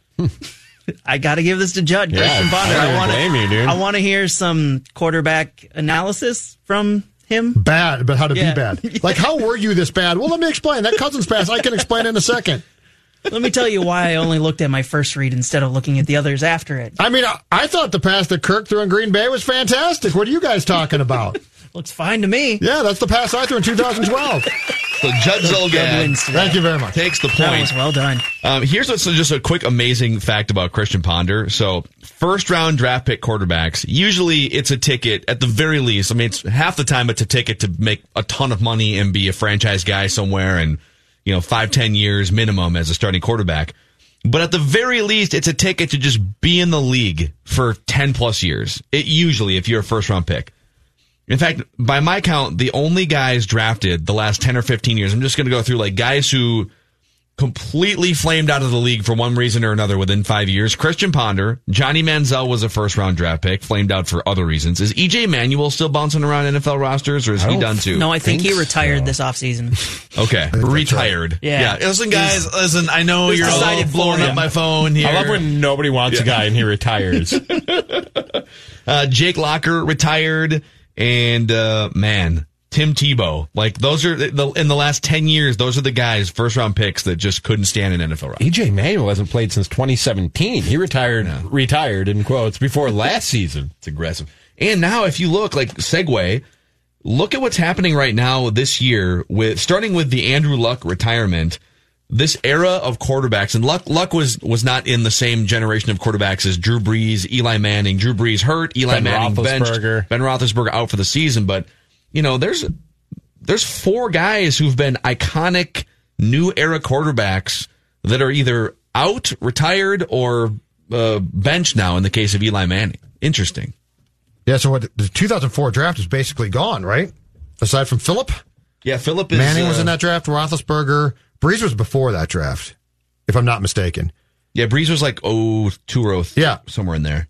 Yeah, I've got it in front of me here. The 2004 draft class. Uh, well, there's a lot of quarterbacks drafted. Can you name the fourth? There's Eli Manning, Philip Rivers, Ben Roethlisberger. There was another first round draft pick quarterback in 2004. In 2004. Matt Schaub was a third round draft pick quarterback. Uh, Luke McCown was a fourth round. I think I know it. I think I know it. Was it J.P. Losman? It was J.P. Lawson. Wow, Who, by- good pull. Who, by the way, the Packers liked and wanted, and Buffalo got him. Yeah. And only because of that, then was when Rodgers was sitting there in 2005, did they take him? So many guys. Jim Sorgi was a How long has J.P. pick. Losman been out of the National Football League now? Long time. It feels like he's been out of the league for I five like years. JP Losman because long hair guy.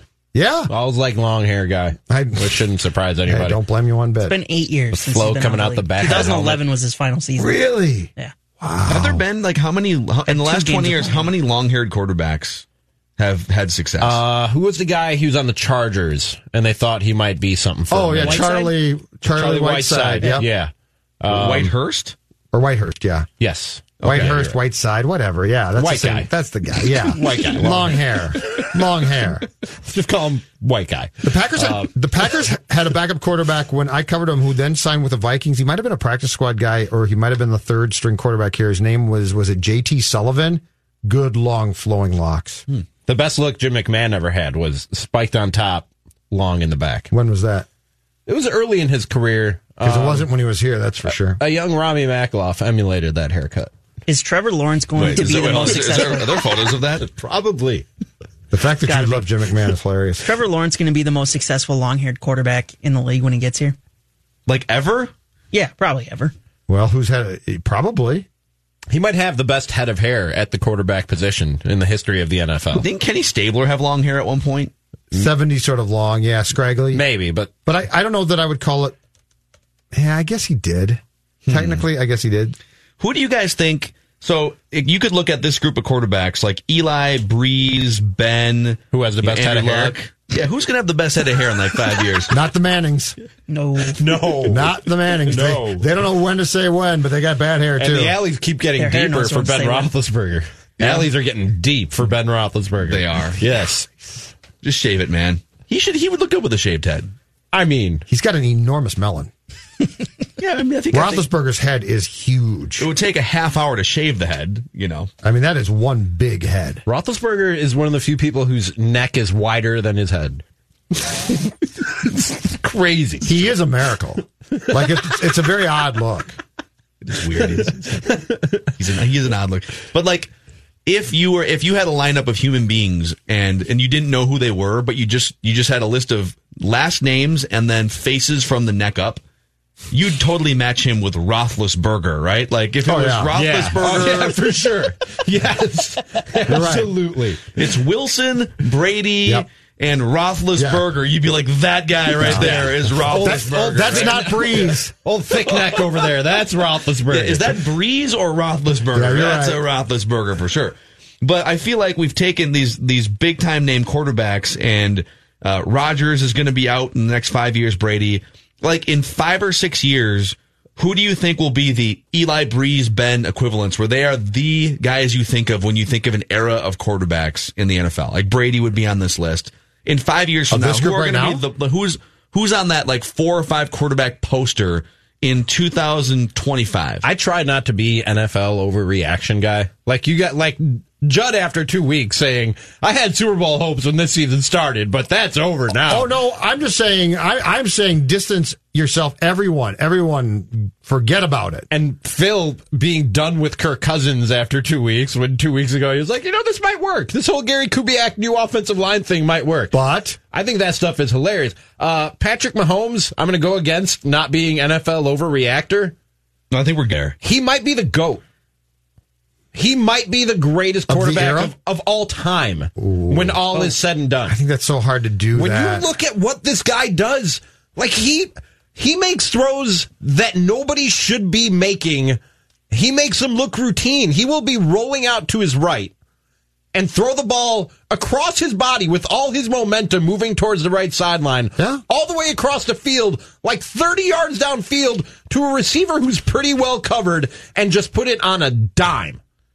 He, he does things that you just don't see people do. He might end up being the GOAT. So how about this? Mahomes on that poster for sure. Let's say there's got to be five. Oh, There's gotta be five. I got to come up with Is five. Dak on there? I think I think I wouldn't have said this last year, but I think Dak's probably going to be on Do you that know who, list. who I think is on that list for sure? Provided he can stay healthy, Deshaun Watson. The, I- hel- the, the I just healthy don't thing is a key, can. man. I, I don't like think he can Deshaun stay Watson a lot. Uh, Trevor Lawrence. So he's not even he can't not even even be drafted for like. I, know, but he's going to be. I think he's going to be fantastic. I love that kid. I would tank for that. Actually, kid. you know who else is on this list? He'd be the OG on this list, but he's only 31 right now. Russell Wilson Yep. will Oh, be for on this list too. Is Matt Ryan too old to be on the list? I think he might be. I don't think what, he's on the list. 34? You know what? I don't think he's on that list. He's 34. We're talking five or six years from now. Yeah. What about Lamar Jackson? That's a possibility. Maybe. We've seen two games of them actually deciding to use his arm. I think Mahomes. We know for sure.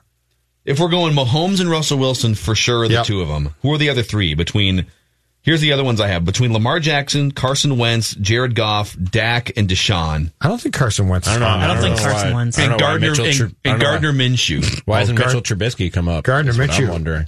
Gardner Minshew, guy? play the porn tune right now. Play the porn. You can't say Gar- his pregame warm-ups again? yeah, you can't talk about Gardner Minshew and not fire don't the porn I don't think tune. we ever talked about his pregame warm-ups. You guys Just a jockstrap. Just he Rami stretches- said he was going to do that in studio, by the way. Wait, what does he do? Oh, you oh, you didn't hear this? he stretches in the locker room wearing nothing but a jockstrap. Just a jockstrap. Nothing but a jockstrap. Headband too, or I don't know.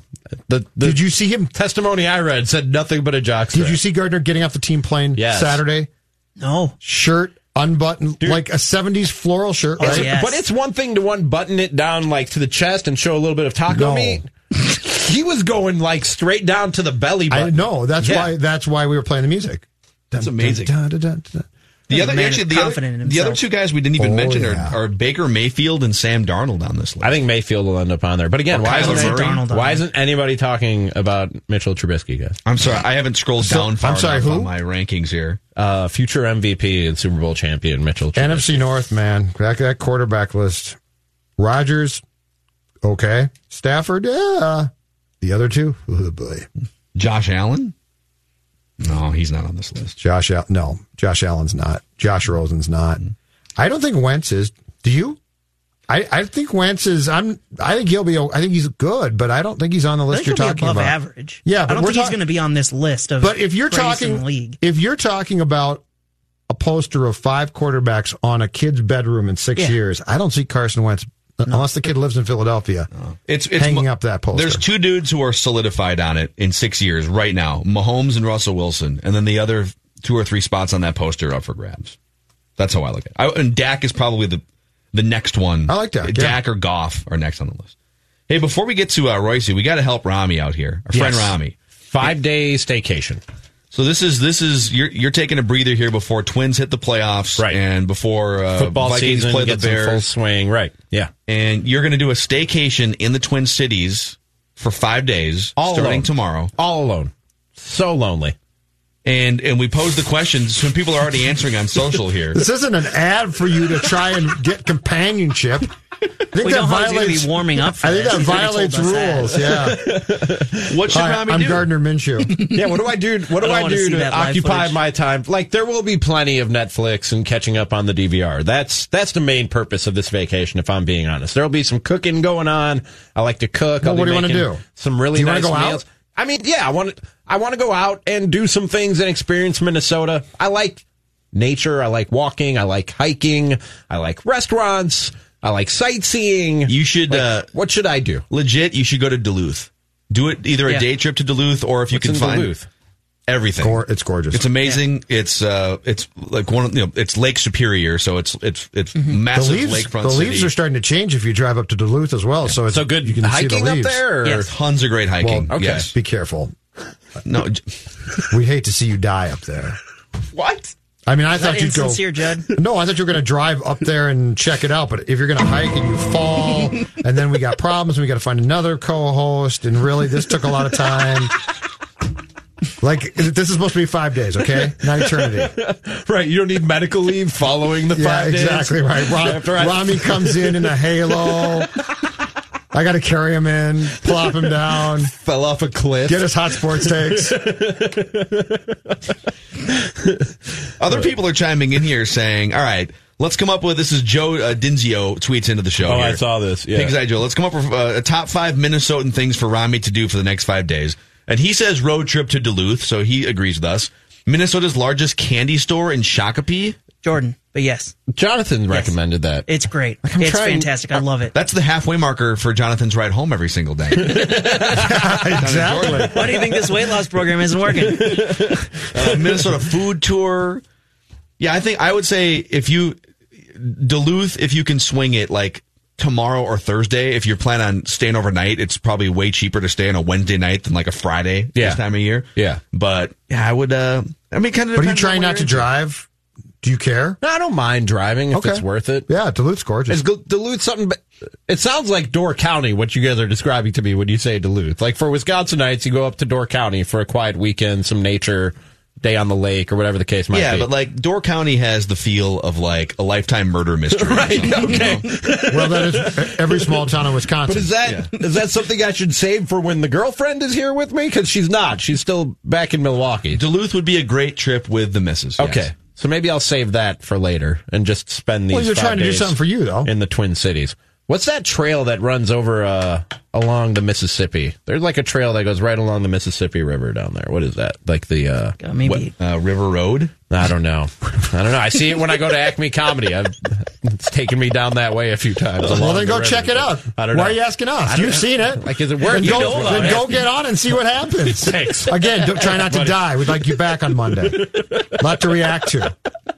You guys hit up Appreciate Rami on Twitter. It's Rami is tweeting. Tell him what he should do on his staycation for the Preferably next five things I can't get hurt or die doing because Judd doesn't want to be without me on the show past Sunday. No miracle of life stuff either, okay? I don't- I don't want you to get don't to worry about that with me. intestinal illness where you're out for two months. I don't even take my phone in the bathroom. You think I'm going? Yeah. You think I'm going near something like that? Rami's back and he weighs 125. You're looking great, Rami. What's going on? Oh, just a little uh, E. coli mixed in with my. Uh, Rami for made Coli soup. here. Yeah. I don't even know if a E. coli could get me down to 125 now. What is, what is that? A, It's a tall order. Are you Oh, trying sounds to like a test Judd athlete I'm challenge. sensing an athlete challenge. All right, we'll wrap with Royce when we come back here. All right, Luther Brookdale Toyota.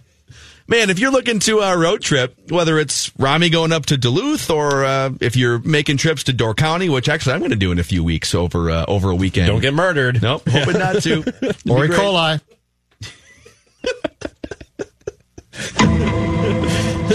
Nothing better than a 2019 RAV4 XLE. That's the car that I've been driving here on a uh, three year lease for the last few months. You know, I, I love leasing because every two or three years you get these amazing technology upgrades in new Toyota models and safety features, and so I just love to I love to uh, check out what what the upgrades are. And if you want to get in for a test drive, open until nine o'clock tonight, just stop in and say hi to my friends in that showroom area, six ninety four and Brooklyn Boulevard. And the website is lutherbrookdaletoyota.com. Just find out the same experience that my family and I have been getting for 30 plus years. We wrap with Royce next on Mackey and Jeb with Rami. Time for the SKOR North download here. Besides all the great content you can get from us at our website, skornorth.com, we got we got articles on Cousins improving. He, the Vikings must fix the pass rush for the, or pass protection for that to happen. Judd's five cases for Twins MVP, other Twins coverage, other Vikings coverage. We've got it all covered for you over at skornorth.com. You can also download Minnesota Sports Rewind. It's been 10 years since we went on a ride with Brett Favre, and we're doing a deep dive into every aspect of that 2009 Viking season. Join Sage Rosenfels, Phil Mackey, Judd Zulgad, and Ryan Longwell on Minnesota Sports Rewind, the 2009 Vikings edition, on demand right now anywhere you find your favorite podcast, or just go to skornorth.com and click on shows. That's Minnesota Sports Rewind. That's been your SKOR North download. Now back to the final segment today of Mackey and Judd with Rami. All right. Thank you, Jonathan. Patrick Royce. Is, is Jose Berrios back? Is he back? Yeah, I think so. Yeah, he looked pretty good last night. I uh, he's got command again. Uh, he's thrown a fastball in places other than the middle of the plate, and he's thrown a few more changeups. Although he didn't throw as many last night, he didn't have to. Had a real good breaking ball, but he just looks like he's letting the ball go, and like he was aiming it there for a while. I thought his delivery looked a little funky there for a while, but yeah, I I'd say so. I uh, I think he's uh, you know this is this is absolutely 100 percent what they needed to have any chance to win a couple of ball games in the postseason. Are you are you excited about the fact, Patrick, that there's a very good chance that the Twins are going to employ the opener in the playoffs in like Game Three, and have the have a bullpen game? Because as we talked about today on Unchained, I don't think you can trust Gibby at this point. Well, and I think they'll start Martin Perez, but with a short Martin Perez with a short, short leash. Uh, you know, but that isn't a hell of a lot different than you know the Yankees. You know, dang well are gonna with those lousy starters they have. They're gonna they're gonna bring in relievers in the fourth inning too. But uh, I, I think I think the first three games of the postseason they will use starters. But Gibby uh, is going to start Thursday, and then he'll get a start next Wednesday. And uh, I actually talked to him today about uh, you know if, if he feels as though he's going to have to uh, show them something, and uh, it wasn't a topic he wanted to get into very uh, very deeply. I can guarantee you that. But uh, you know, I think he knows he's up against it, and he's going to have to pitch real well. Damn, is he skinny though? Holy cow! Said he weighs 200 pounds, six foot five, right? Six six. He was skinny before he Anyway. got sick, so yeah. He, Uh, and then you know he, he got he was skinny when he showed up.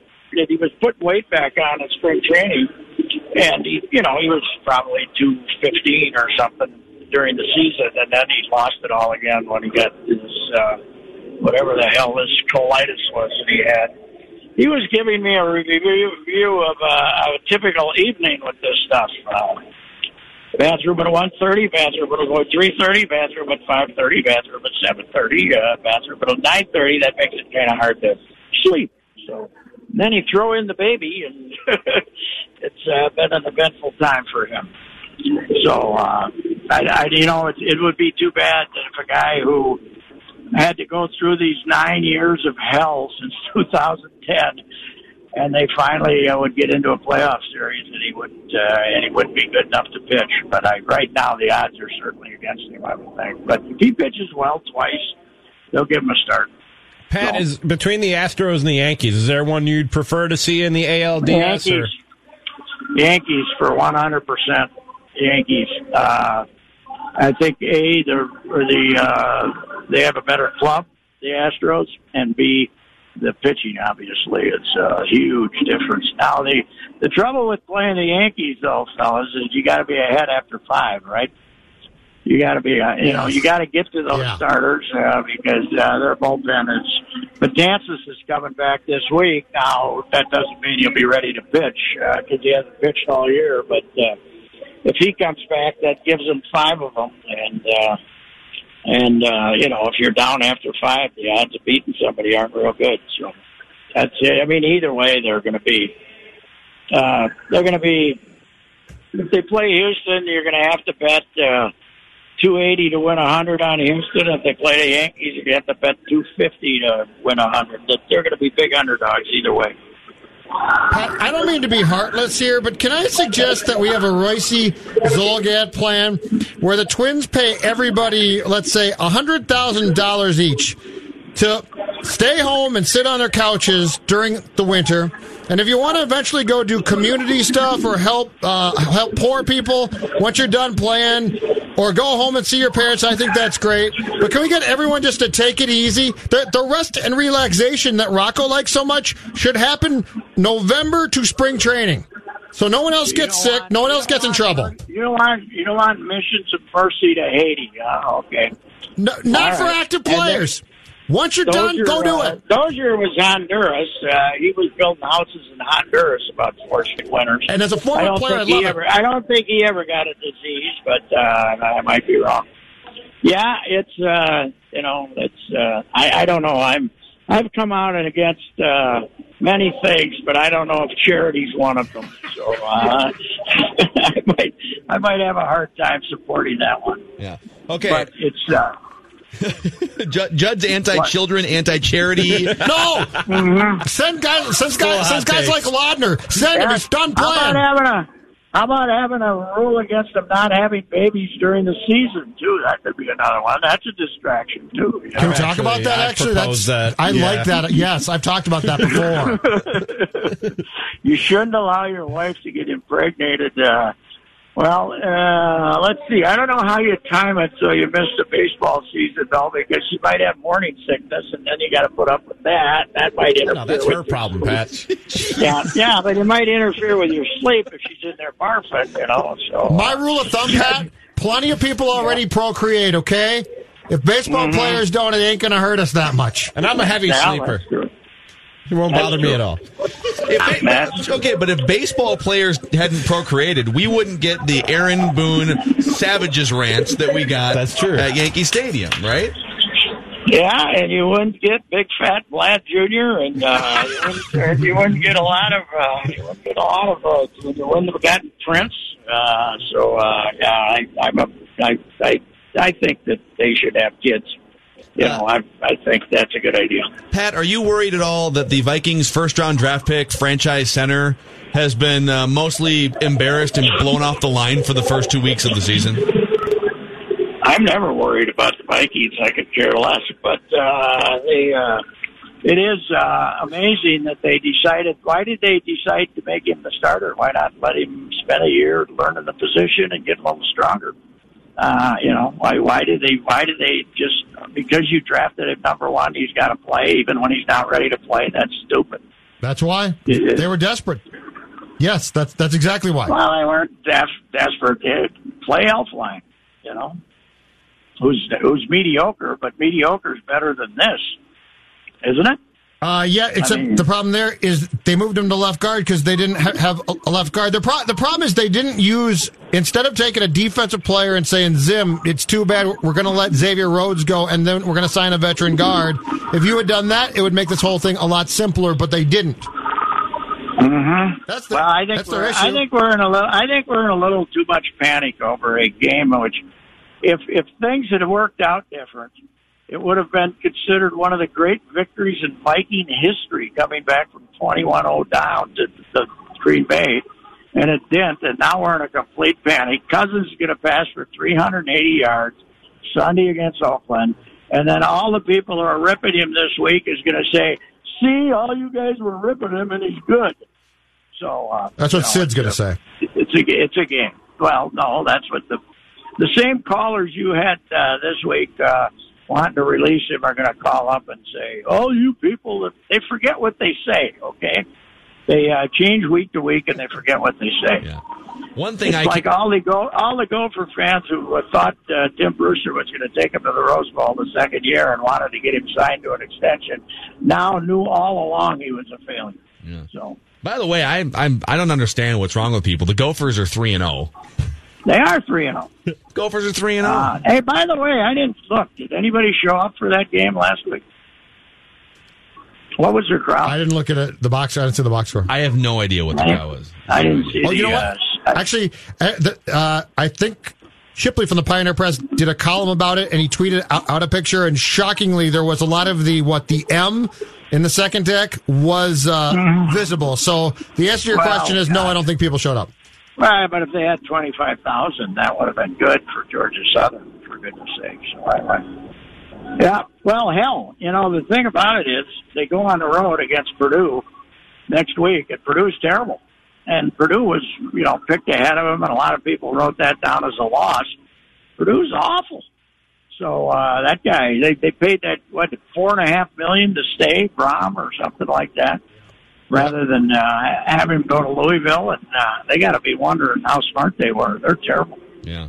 Uh, Pat, So we will catch up with you again tomorrow. See at the yard? You at the yard? I'm at the yard. I'm at the yard. All right. I'm at the yard. We'll see see, ya. we'll see you out All right, there. see you, Bye. Reusse Unchained is coming up here shortly on SKOR North. Very good rant at the end too. Stick around for the entire thing.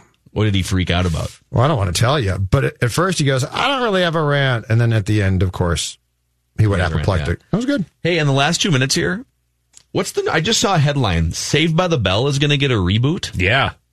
Yeah, it is. I'm so excited. with who? with uh, excuse me, Slater and Jesse are married. Wait, so this is it's they're bringing they're bringing the A cast back. Yeah, I wanna make sure- they did like a Saved by the Bell the new class at one point that was No, a no, no, complete no. disaster. Where it was just Screech. That's No, Mama to you, not Jesse. Okay. sorry, That's so, Mama. So, uh, Mama and Slater are are married in this, and uh, I'll just give you the the description from NBC Universal, who's putting this thing back out. Uh, let's see. Want to make sure I get this right. Mark Paul Gosselaar, Zach Morris, is the mayor, and uh, he gets into some hot water when, or I'm sorry, he's governor. He's a governor of California when he's closing too many low income high schools and proposes the affected students be sent to the highest performing schools in the state, including Bayside High. The influx of new students gives the overprivileged Bayside kids a much needed and hilarious dose of reality. Lopez and Berkley will return to play their beloved characters, AC Slater and Jesse Spano, respectively, and what sources say are new roles as parents. Tell tell me, Mr. Belding's coming back. I don't see anything in this press release about Mr. Belding. Dude, he looks He's the greatest. He looks rough. If you Oh, see, he he, does. goes to Fort Myers Miracle games all the time. But I, I was I was initially set to say I don't know this is a buzzkill like I I don't know if they're if this is not going to work says the guy who watched three full seasons of Fuller House on Netflix Yeah, exactly. Shut up. yeah Why? it was great No, it, it was wasn't. amazing yes No, it it wasn't. was so good Was Aunt Becky in it? yes she was And now she's going to be incarcerated. yeah Fuller House is gonna is gonna be the The big the house. big house yeah A million people made that joke on Twitter. Give them credit. Yeah. All you million people who had the same thought. uh, keep tweeting suggestions for Rami's staycation over the next five days at, At Rami Rami is tweeting. He's just going to watch TV for five days. Let's He's gonna, be he's gonna binge Fuller House. I'm not gonna lie. It's, that's gonna be about sixty percent of my free time is watching TV. I'm Only looking- 60? I'm, I'm looking Only to do with 60? the other Come on. forty. Okay, maybe seventy. All right, we'll see you guys tomorrow. You know me at my condescending best. This holiday season, Peloton's got a gift for you. Get up to $200 off accessories with the purchase of a Peloton bike, Bike Plus, or Tread. And take your workout to the next level with accessories like non slip grip dumbbells, a heart rate monitor, cycling shoes, and more. Peloton, motivation that moves you. This limited time offer ends December 25th. Visit onepeloton.com to learn more. All access membership separate. Offer ends December 25th. Cannot be combined with other offers. See additional terms at onepeloton.com.